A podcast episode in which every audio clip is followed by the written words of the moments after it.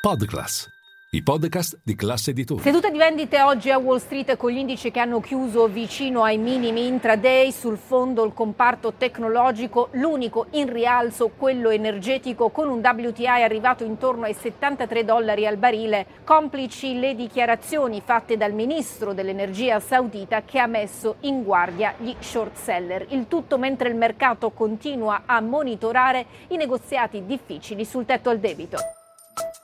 Linea mercati. In anteprima, con la redazione di Class CNBC, le notizie che muovono le borse internazionali. A Washington continuano i negoziati tra la Casa Bianca e i repubblicani al Congresso per evitare un default che potrebbe scattare dall'1 di giugno. Il Dipartimento del Tesoro ha chiesto alle agenzie federali se e quali pagamenti potrebbero essere posticipati, mentre le agenzie di rating restano in allerta per un eventuale downgrade che potrebbe arrivare se i negoziati vanno per le lunghe. Intanto eh, dal fronte dei mercati fanno eco alcune dichiarazioni, a cominciare da quelle dello strategist Marco Kolanovic di JP Morgan che consiglia di puntare su cash e oro e questo a prescindere dal dibattito sul tetto al debito. Dal canto suo l'amministratore delegato di Goldman Sachs David Solomon non esclude che i tassi debbano salire ulteriormente per frenare un'inflazione che si è sì allontanata dal picco, ha spiegato, ma resta ancora sticky, persistente, appiccicosa, come eh, si dice da queste parti.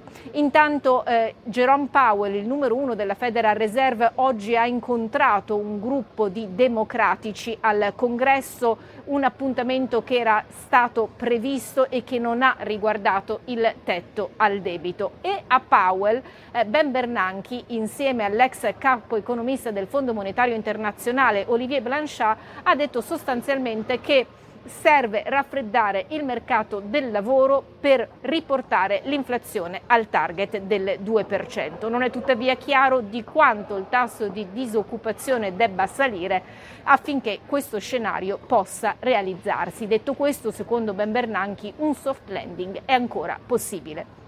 Quanto alle storie di giornata, record in borsa per Broadcom dopo l'annuncio di un accordo pluriennale e plurimiliardario con Apple che riguarda i chip legati al 5G.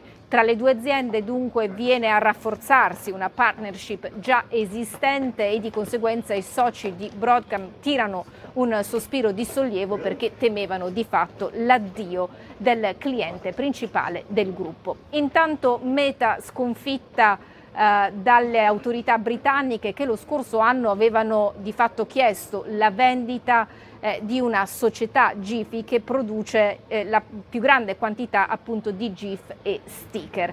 La vendita c'è stata per 53 milioni, dunque in perdita rispetto ai 315 milioni spesi nel 2020 per acquistare questa società. Intanto continua il fermento da intelligenza artificiale, Google ha presentato degli strumenti che consentono agli inserzionisti di creare pubblicità utilizzando proprio l'AI gener- generativa. Dal canto suo, durante un evento a Seattle, Microsoft ha um, annunciato tra le novità il fatto che il motore di ricerca Bing arriverà sul servizio premium di chat GPT. Dal canto suo, Anthropic, che è guidata dall'italo-americano eh, Dario Amodei ha annunciato di aver raccolto 450 milioni di dollari. L'obiettivo qui è portare avanti un'intelligenza artificiale responsabile. Dal punto di vista politico invece sale l'attesa per domani quando arriverà l'annuncio di candidatura alle presidenziali del 2024 di Ron DeSantis, il governatore della Florida, lo farà su Twitter Spaces insieme a Elon Musk. Appuntamento quando da voi sarà ormai la mezzanotte inoltrata.